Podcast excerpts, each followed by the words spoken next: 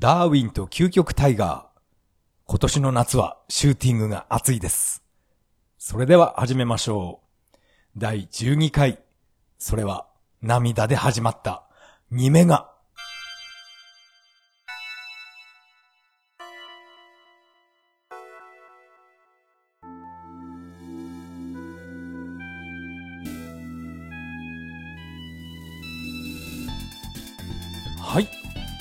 改めましてこんばんは。タカと言います。よろしくお願いします。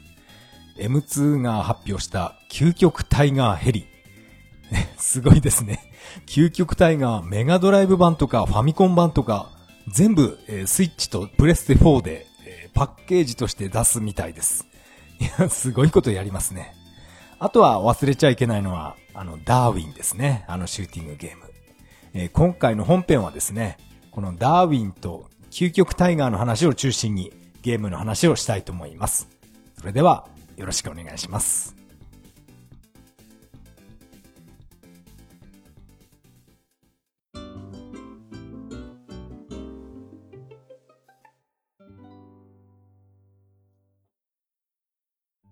はい。ここからが本編になります。今回は、究極タイガーと、あと、ダーウィンの話をしたいと思います。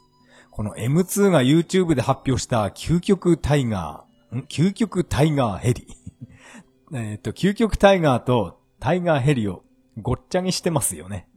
でも、この究極タイガー、えー私は個人的に大好きなゲームでした。まあ何度も言いますけど、あの、ネームエントリーの曲が、非常にね、あれが哀愁漂って、なんか、なんかね、寂しげなっていうか、悲しげな曲になってます。この M2 が発表した究極、この M2 が発表した究極タイガーヘリ。えーこちらはですね、えー2021年、今年ですね、今年の10月28日発売予定になっています。えーこの、このゲームのタイトルは、究極タイガーヘリ。これがタイトル名になってます。なんか、なんかややこしいですね。あ、ややこしいのが、この収録タイトルが、ちょっと私はよくわかっていません。ダウンロード版と、ん？違うな。パッケージ版と、あとダウンロード版と、あとダウンロードコンテンツっていうのかな？この3種類ってことなのかな？なんかこの辺がね、えー私はよくわかっていません。あとですね、あの、自分が、私が子供の頃、駄菓子屋で、えー一生懸命やっていた究極タイガーっていうのは、友達と二人プレイができたんですね。あれっていうのは、私は究極タイガー2だと思っていたんですが、なんかいろいろネットを見てみると、あの、二人同時プレイができる究極、究極タイガーっていうのは、ツインコブラっていう、うん、これになるみたいなんですね。えー今ネットでカンニングしてますが、ツインコブラっていうのは、海外アーケード版究極タイガーって書いてあります。ですから、えーそう、私が子供の頃やっていた究極タイガーは、ツインコブラだったんですね。これ、今、気づきました。あれ、ツインコブラ、いや、タイトル画面に究極タイガーって漢字で、ドーンと書いてあったような気がしたんですけどね。記憶違いなのかな。でもね、この友達と究極タイガー二人同時プレイやると、しょっちゅうフリーズしてました。画面が固まってしまって、もうその駄菓子屋のおばちゃんとかおじちゃん呼んできて、あの、50円返してもらいました。うん、あんまり、うん、性能が良くなかったのかな。あのゲームのことをツインコブラだったんですね。究極タイガー2って私は認識していました。でも今回のこの究極タイガーヘリには、究極タイガー2は収録されないんですよね。えーあの、究極タイガー2は一度プレイしてみたいものです。面白い、相当面白いんじゃないかなって、えー個人的に期待してますけど、まあ一度もプレイしたことがないんで、まあ、まあね、なんとも言えません。えーあとはですね、この究極タイガーヘリ、パッケージ版になりますけど、これはですね、アーケード版のゲットスターっていう、あれな、なんだっけね、YouTube でチラッと見たんですけど、なんかこのアクションゲームみたいなものが、えーこれも入っています。ゲットスターと、あと、このゲットスターの海外版も、えー収録されるそうです。あと収録されているのは、えー究極タイガーのファミコン版、PC エンジン版、メガドライブ版、えーそれとツインコブラのネス版。これは海外のファミコンですね。ネス版。あと、ツインコブラのジェネシス版。これは海外メガドライブ版ですね。これが入っています。あとは、タイガーヘリのファミコン版。あと、タイガーヘリのネス版。これ、えっ、と、海外のファミコン版のネス版と、日本のファミコン版って、何が違うのかはちょっとわからないですけど、とにかくこのパッケージ版はてんこ盛りですね。あ、いろいろあと値段が書いてありました。パッケージ版は、ダウンロードコンテンツ同梱が7480円。あと、ダウンロード版が3960円。これはスイッチとプレステ4同じ値段みたいですね。3960円。えーそれと、究極タイガーヘリ。C、CS って書いて何ですかこれ。究極タイガーヘリ CS プラスゲットスターダウンロードコンテンツ。これが1980円です。え、これどういうことなのかな？究極タイガーヘリ CS っていうのは。なんかややこしいですね。まあ、こうやっていろんな種類があるんですが、えー私がそうですね、欲しいのは、究極タイガーのアーケード版。それと、ツインコブラのアーケード版。この二つが、えー買えればそれで私は満足です。この二つだけ買うっていうのはできないのかな？なんかね、これ今、あの、いろいろね、公式サイト見てますけど、なんか、自分はよくわからないです。一つのタイトルだけ800円とかでね、バラ売り、切り売りみたいなことをしてくれると、えー助かるんですが、うん、私はアーケード版ですね。究極タイガーと、あと、二人同時プレイができたツインコブラ。うん、このアーケード版、この二つだけ欲しいです。うん、二つだけなのに、これね、7000円とか出さないといけないのかな。あと、このタイガーヘリっていうのは、これは、あの、私はファミコン版を友達の家で、えーやったことが一回ぐらいあるかなっていう感じなので、うん、このタイガーヘリは特に、えー私は必要としていません。YouTube で動画なんかも見たんですけど、いや、これやったこと、あ、もしかしたらゼロかもしれませんね。うん。でも、でもね、友達の家で友達がやってるのを見た覚えはあります。でも、なんていうか、タイガーヘリと究極タイガー、どっちが好きって言われたら私は圧倒的に究極、究極タイガーになります。相変わらず滑舌悪いんだよなあとはですね、えー M2 は、これは関係ないんですが、えー、任天堂スイッチ版のダーウィン。これがダウンロード販売始まりました。830円ぐらいだったかな。それでダウンロードする前に、まあ、任天堂スイッチで動画が見ることができるんですね。プレイ画面を。それを見てみたら、あれ、ダーウィンってこんなしょぼい画面で、こんな寂しい曲だったかなって、えーちょっと私はね、買うのをやめました。この自分の頭の中で思い出補正が入ってるから、だから、このね、スイッチ版のダーウィンが、こんなにしょぼく見えるのかなってちょっと思ったんですけど、それ気になって YouTube でダーウィンを検索してみたら、私が子供の頃一生懸命遊んでたダーウィンっていうシューティングゲームは、スーパーリアルダーウィンっていう、そっちを私はやっていました。スーパーリアルダーウィン。タイトル画面で SRD って思いっきり大きく表示してあるですね。その SRD のプレイ画面を見て、ああ、これだ、これだって、えーようやくね、あのすっきりしました。このね、スイッチ版のダーウィンのプレイ画面見て、いや、これ違うぞーってずっと悩んでいたんですね。カモメビームはこんなんじゃなかったよなって、ずーっと考えていまして、うん、YouTube で検索してみて本当に良かったです。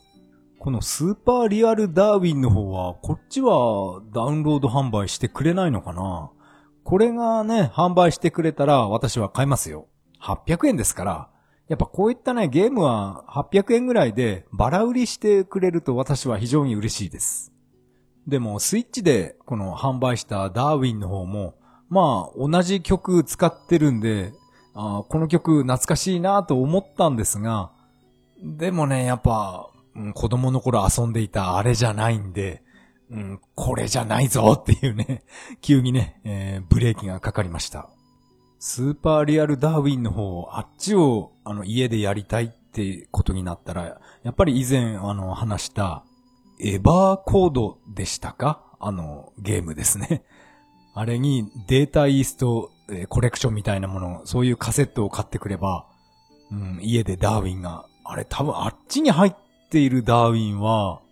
SRD の方、あれ違うんかな？その辺はよく確認していませんでした。もしかしたらこのスイッチでダウンロード販売したダーウィン、ダーウィンなんだっけ ?40、4078でしたか。そっちかもしれないんで、このエバーコードの方もちょっとね、気をつけないといけません。あとはですね、ゲームの話。最近本当に ずっとゲームやってないんですよね。ゼルダの伝説もえずっと中断したままです。毎日やってるゲームっていうと、やっぱり Wii Fit になってしまうんですね。あれは、まあ、ほとんどゲームじゃなくなってますから。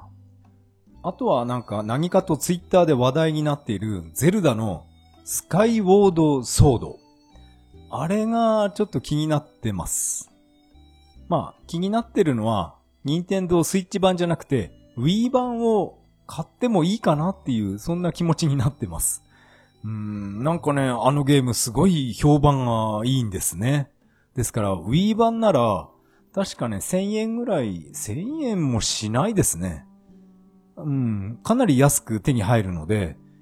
あ、それと Wii リモコンプラスを買わないとあのゲームはできないって、なんかツイッターで読みました。Wii リモコンプラスも、あれも300円とか400円で今は買えますから、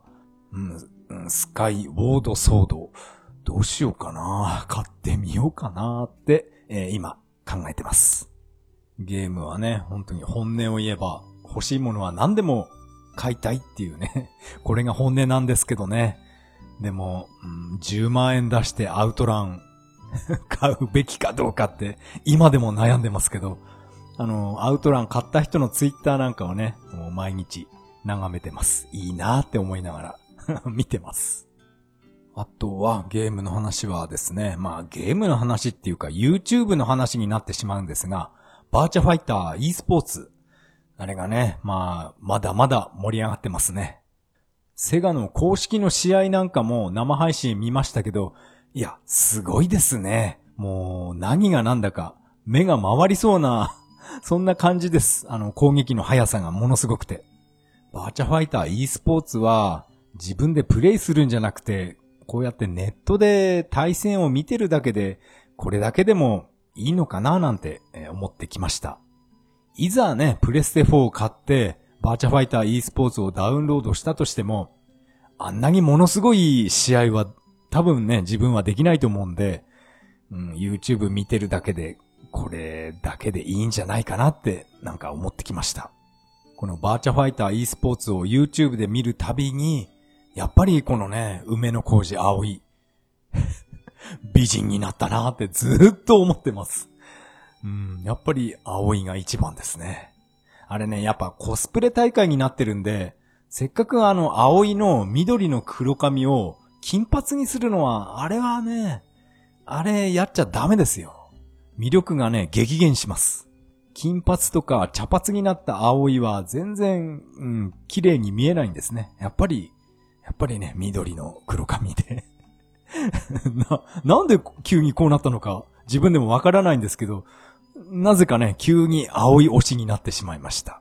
あと、キャラ選択画面で、やっぱり、アイリーンはちょっとやばいですね。アイリーンがね、なんか、かわいそうなことになってしまいました。あ、あとは、バーチャファイターじゃなくて、ストリートファイターの話になるんですが、あの、以前話した、ハイスコアガールの、あの、王のアキラ、あの女の子がやっていた、ザンギエフの、あの、コマンド入力ですね。レバーを弾くようにして、え、レバーを一回転させて、えー、っと、あの技、スクリュードライバーかな？あれを仕掛けるっていう。あれを本当にやっている人がいるかどうかっていうのを YouTube で一生懸命検索したんですが、やっぱり出てきませんでした。となると、やっぱり、あれはアニメだけの演出ってことなのかなって思いました。実際にね、ああいうコマンド入力方法をやってるなら、あの、自分で、あの、見てみたかったんですけどね。どんなに検索しても、やっぱり、そんなことをやってる人は出てきませんでした。うん、これはちょっと残念でしたね。あと、ストリートファイター絡みで言うと、YouTube の、あの、カプコンの、あれ、元カプコンかな？あの、岡本さんの YouTube チャンネルばっかり、えー、見るようになりました。ほとんど全部見てますね。あ、全部でもないかな。あの、岡本さんの話が非常に面白いです。あの、ストリートファイター2の開発秘話とか、うん、面白いですね。どうしてコナミ、コナミ、えー、出入り禁止になったのかとか、いろんなことをね、あのチャンネルで話しています。あとは、この岡本さんのチャンネルで、えー、ドリームキャストのシーマンの声をやっていた人をゲストに呼んでですね、いろいろ、なんかいろいろ話を、えー、していました。あの、シーマンは当時、ビバリウムっていう会社でしたよね。今は、その会社はあるのかどうかはちょっとわからないですけど、その、シーマンの声をやっていた人、あの人はかなり、なんかすごい人なんですね。私は知りませんでした。あのインタビューも面白かったな。とにかくね、あの、カプコンの、元カプコンのあの岡本さんのチャンネルが非常にね、えー、おすすめです。えー、ゲームの話から逸れてしまいました。えー、今回のゲームの話は以上になります。ありがとうございました。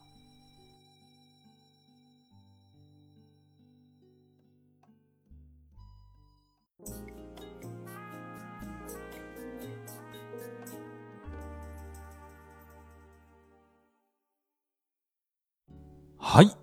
エンディングです。エンディング曲は、潮祭アーベントになります。第12回目の配信、いかがだったでしょうか？今回は、究極タイガーと、タイガーヘリと、あとダーウィンの話をしてみました。今年の夏はシューティングが本当に熱いです。究極タイガーと、あとツインコブラ、この二つだけね、バラ売りしてくれない、くれないのかなこの二つだけが、え私は欲しいです。あとはね、あのー、贅沢を言えば、ダーウィンじゃなくて、えスーパーリアルダーウィン。こっちのシューティングゲームをぜひダウンロード販売してくれないかなって思ってます。このダーウィンとか究極体がたまにね、このメガドライブで遊ぶと非常に面白いです。まあ、不思議と究極タイガーと達人を私はどうもね、セットで セット、この二つはセットで遊んだ覚えがあるので、えー、どっちも難しいなっていう、そういう印象が非常に強く残ってます。確か、私が高校生の時にですね、ゴールデンウィークを5日間全部友達の家に泊まってまして、そ、そこの 友達の家で、えー、達人をひたすらやってたっていう、こういう思い出があります。まあ、泊まりに行ったのは私だけじゃなくて、仲間6人ぐらいほとんど溜まり場になっていた家がありまして 家がっていうか友達の家行きまして、そこでね、ずーっとメガドライブで達人やってました。私はどうしてもね、あの、お風呂に入りたいんで、必ず一回は家に帰って、風呂、風呂に入ってからまた友達の家に来るっていうね、その繰り返しの5日間でしたが、他の友達はほとんど帰らなかったんじゃなかったかな。だから5日間風呂に入らないんで、なんかみんなすごい臭かった覚えがあります。私はそういうのはね、ちょっと神経質なところがあるんで、絶対にね、体洗わないと嫌なんで、毎日ね、家に帰ってました。その高校の時の友達っていうのが、名前が、おぼかたって言うんですね ですから、えー、何年前でしたっけ？あの、おぼちゃんが、すごいメディアでね、えー、吊るし上げられましたよね。おぼかた、おぼかたって。あの事件を、えー、テレビで見るたびに、ああの、おぼかた、えー、あの家でね、えー、達人やったなっていうのを思い出してました。おぼかたっていう名字珍しいですよね。私の身の回りでおぼかたっていう名字っていうのは、そのね、えー、究極、究極じゃなくて、えー、達人を5日間やった、その友達だけですね。そのおぼかたの家っていうのが、ああ、まあ、それはね、えー、雑談で話しましょう。えー、このポッドキャストでは皆さんからのメッセージをお待ちしています。シーサーブログの投稿フォーム、またはツイッターからハッシュタグ、それは涙でつぶやいていただけると大変励みになります。最後は、えー、雑談したいと思います。まあ、前回でしたか、えー、私はちょっとね、一日数時間だけパートに出るなんてことを言ったと思います。まあ、その話はね、えー、なかったことにしてください。なかったことにしてくださいね。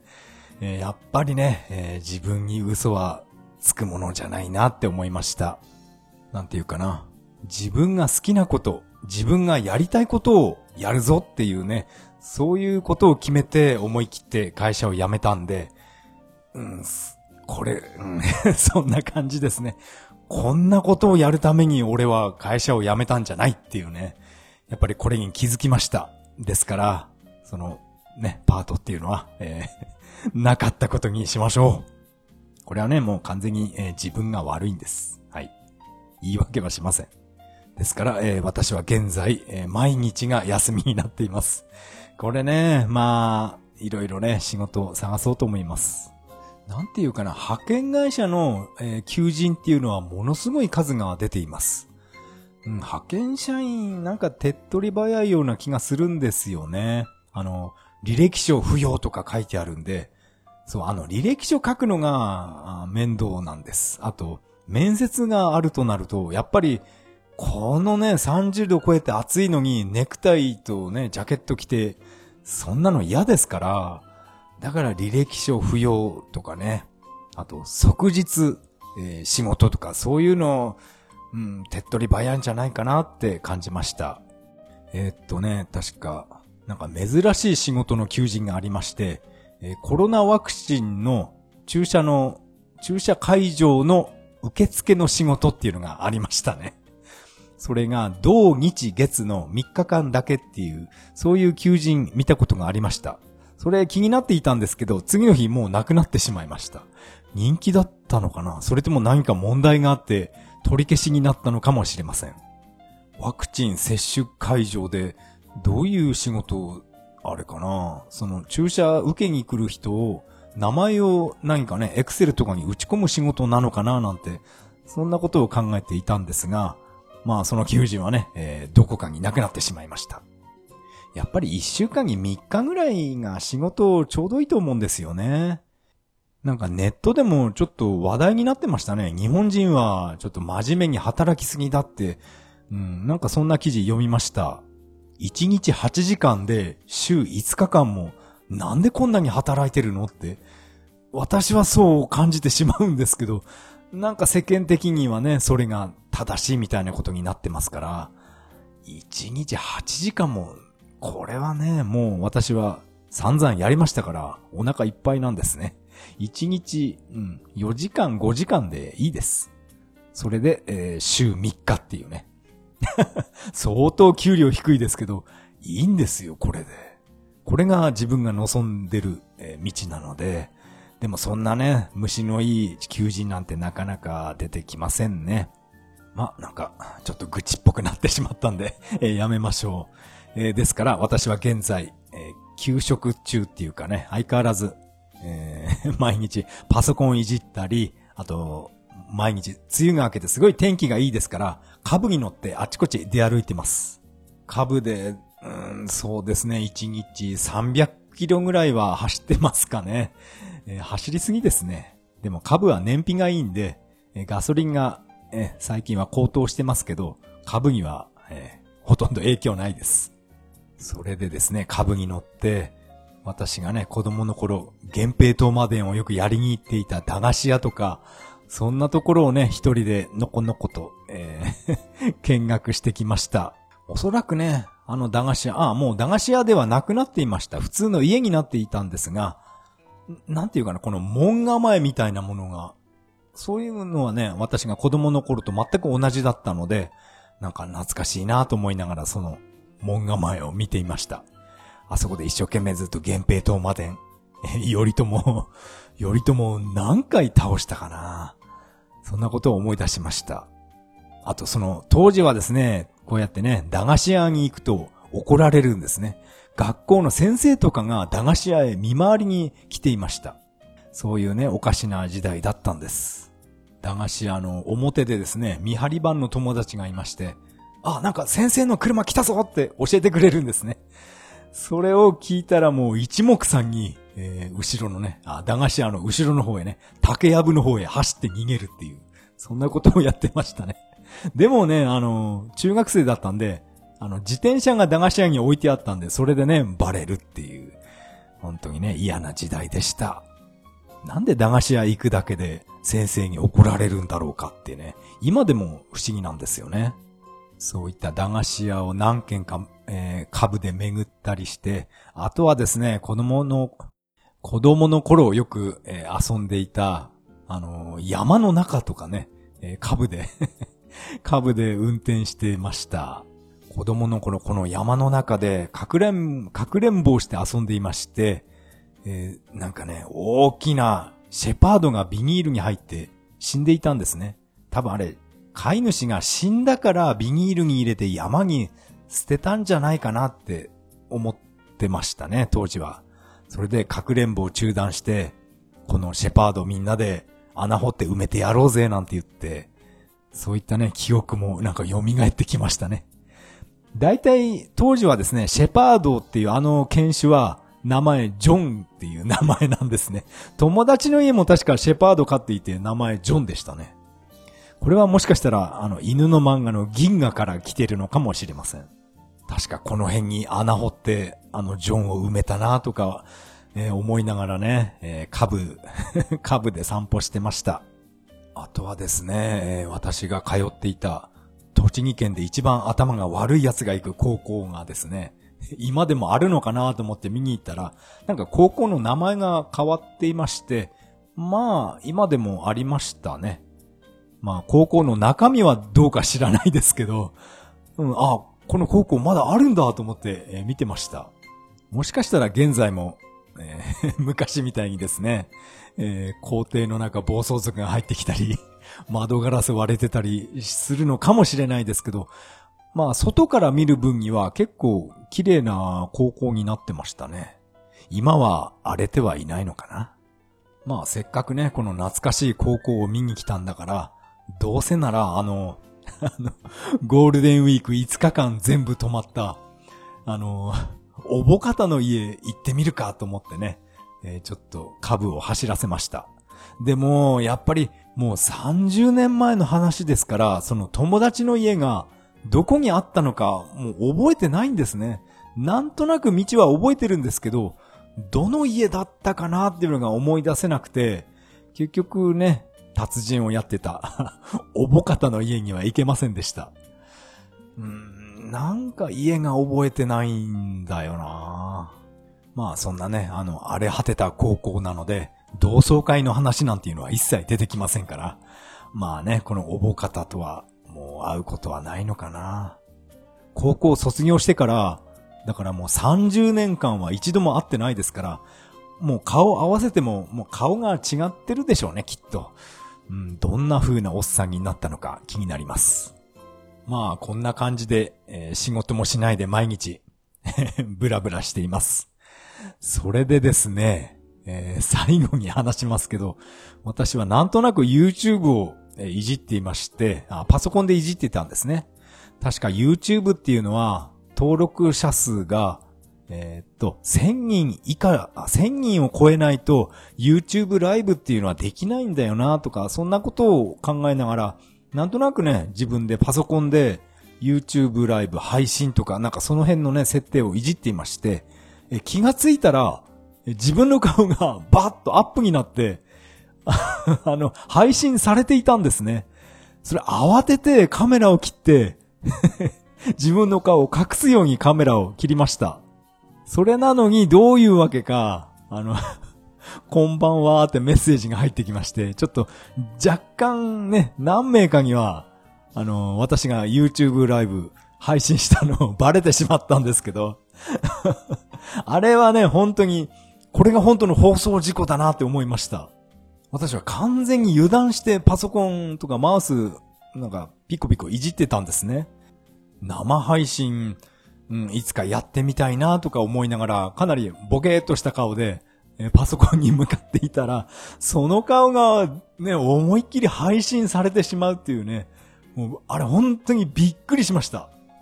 そして、誰も見てないうちに、さっさとね、この配信やめようと思ったら、あの、こんばんはってね、チャットルームっていうか、あの、ね、あの、チャットルームでいいのか。あれにね、メッセージが入ってきたりして、まあ、驚いた反面、ちょっと嬉しかったですね。あれか、YouTube の、何でしたっけ、リ、リマインダー、リ、なんていうの？あの、アラーム設定みたいなものをしてると、きっと、なんかね、相手に伝わってしまうんでしょうね。今、こいつが生配信始めたぞっていう通知が多分、届いてしまったんだと思います。それでね、えー、若干名の人に 生配信バレてしまいました。非常に恥ずかしいです。その恥ずかしい状況のね、その動画、まあ今は非公開になってますけど、これは今き、あの、記念として自分の中でね、このパソコンには保存してあります。非公開で、まあ他の人見えないですけど、私は、私はたまに見てね、冷や汗かいてます。やっちゃったぞおいっていうね、そんな感じで、変な汗出てました。今回のこの放送事故で気づいたんですけど、このパソコンを使って YouTube 生配信っていうのは、登録者は関係ないんですね。スマホであの生配信したい人は登録者が1000人以下、あ、1000人以上じゃないとできないっていうことを知りました。いや、パソコンならね、いつでもできたんですね、こういうことを。なんだ、もっと早くやればよかったなって思ってます。でも生配信するときに自分の顔はね、こんな顔は別に誰も見たくないと思うんで、顔は出さないで、ゲーム画面と自分の音声だけ、この二つ配信したいなって思ってます。そのやり方を今一生懸命、えー YouTube で勉強しています。なんか OBS っていうアプリを入れて、えーどうのこうのっていうのをね、今結構見てます。あとコメントを読んでくれる、なんだっけ、ゆっくり、ゆっくりじゃなくて、なんだっけな、あ、棒読みくんっていうアプリかな？それをインストールすれば、あのー視聴者からのコメントを読み上げてくれるっていう。なんかこのスタイルっていうのは私がよく見てる YouTube の柔らか宇宙研究所。あんなことを自分でもできたらいいなって思ってます。うん、あんまりパソコンの知識ないんで、あそこまでできるかな？どうだろうな？YouTube の生配信で私はそうですね、ずっとメガドライブやってると思います。メガドライブの、えー金乳、金乳 じゃなくて、キングサーモン。あの魚釣りゲームをね、8時間ぐらいね、ぶっ通しでや、やろうかなって企んでます。いや、誰も見て、誰もね、見る人いなくていいんですよ。これ、自己満足でやりたいんで、